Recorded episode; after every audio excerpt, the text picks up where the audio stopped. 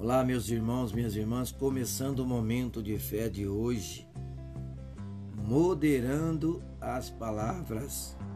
Salmos 39, capítulo 1. Eu disse: Vigiarei a minha conduta e não pecarei em palavras. Porei mordaça em minha boca enquanto os ímpios estiverem na minha presença. A palavra nos fala que um cristão deve ter cuidado com as palavras. A Bíblia fala, fala da sua importância. A língua tem poder sobre a vida e sobre a morte. A boca pode ser um instrumento de Deus para abençoar as pessoas e proclamar o evangelho da salvação. Agora, se não filtrarmos as palavras que saem da nossa boca, podemos dar voz ao diabo, propagando arrogância e intriga. A boca é a válvula de escape dos nossos corações. Se estamos cheios do Espírito, nossa boca reflete do que estamos cheios.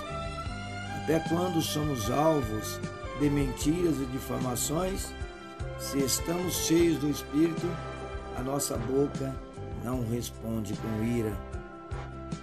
O autocontrole e a mansidão fazem parte dos frutos do Espírito.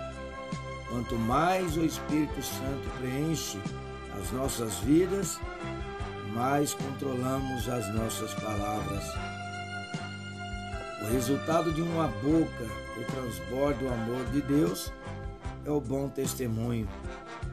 Até os ímpios reconhecem quando um homem ou uma mulher de Deus tem uma boa conduta e modera suas palavras. Através desse testemunho permanente em nossas vidas, podemos alcançar as pessoas que necessitam de Jesus.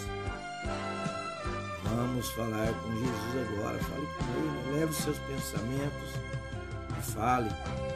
Senhor Jesus, Quero aprender mais de ti. As tuas palavras me alimentam e me ensinam a ser uma pessoa melhor. Usa a minha boca como um instrumento nas tuas mãos. Em nome de Jesus, que assim seja.